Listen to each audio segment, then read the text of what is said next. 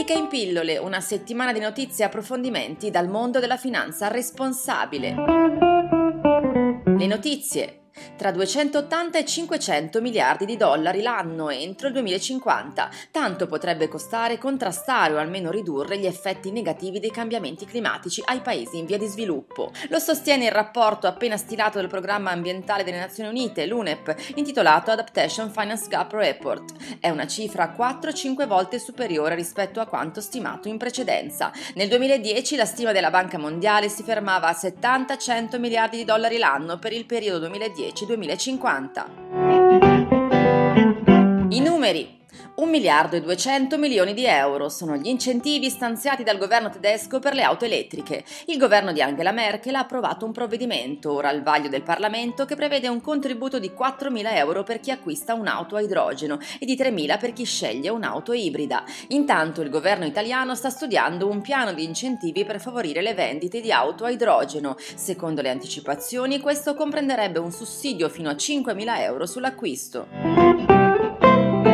Il rapporto. L'Ocse, l'Organizzazione per la cooperazione e lo sviluppo economico, ha pubblicato il terzo rapporto sui conflict minerals, quei minerali preziosi indispensabili per realizzare prodotti come i cellulari, provenienti da paesi ad alto rischio di conflitti. Una guida per le aziende che acquistano questi minerali per aiutarle a monitorare le proprie catene di fornitura e a renderle il più possibile trasparenti, responsabili e sostenibili.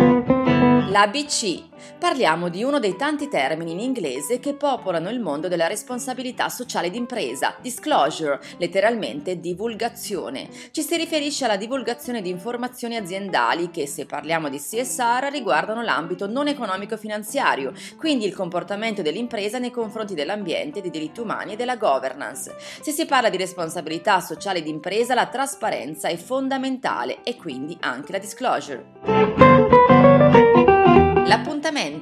C'è tempo fino al 27 maggio per iscriversi al corso organizzato da Altis dell'Università Cattolica a Milano su strategie digitali per comunicare la CSR.